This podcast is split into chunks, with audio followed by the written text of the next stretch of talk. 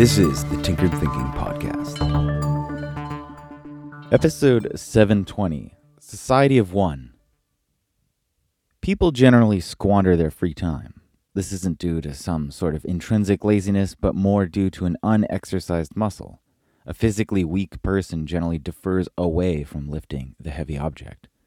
Likewise, a person who is used to having their schedule, routine, and tasks dictated by someone or something else is unlikely to be well equipped to generate a structure for time when some of the free stuff comes around.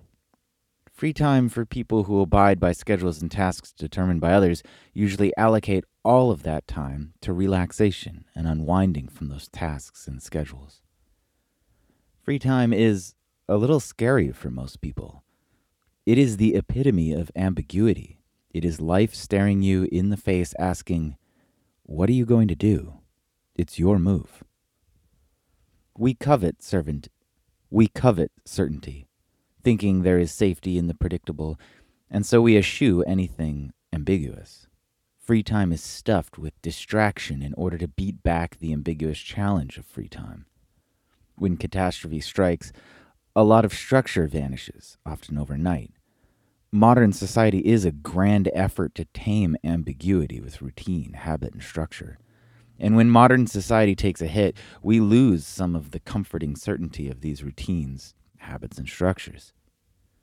Individuals grow dependent on these operating systems and flounder when they vanish. The most important catastrophe skill is knowing how to handle ambiguity. A person can be a society of one, outfitted with their own operating system of structures and heuristics but like any skill, these need development and practice, which requires time and energy. Two things that people enmeshed in the structures of society lack.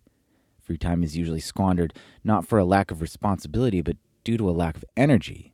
That energy having already been spent on the tasks and schedules dictated by others. With so much of our life devoted to the employment and design of others, we are caught in a catch 22. So few professions offer part time work in a manner that can sustain a decent life, let alone grow it. Catastrophe offers a difficult but huge opportunity, especially one like quarantine, which many of us are trying to navigate. For those of us with far more free time than usual, we can begin to create a society of one. This is the Tinkered Thinking Podcast. Thank you so much for listening. If you find the Tinkered Thinking Podcast valuable, there are many ways you can support it. You can review it on iTunes, you can share it on social media with your friends, you can blog about it or discuss it on your own podcast, or you can support it directly, and you can do this on the support page at tinkeredthinking.com. Both one time support and monthly subscription support options are available. Thank you for your support of the show. It's listeners like you that make all of this possible. Any feedback or questions are always welcome, so feel free to reach out. And until tomorrow, remember to be careful about the context.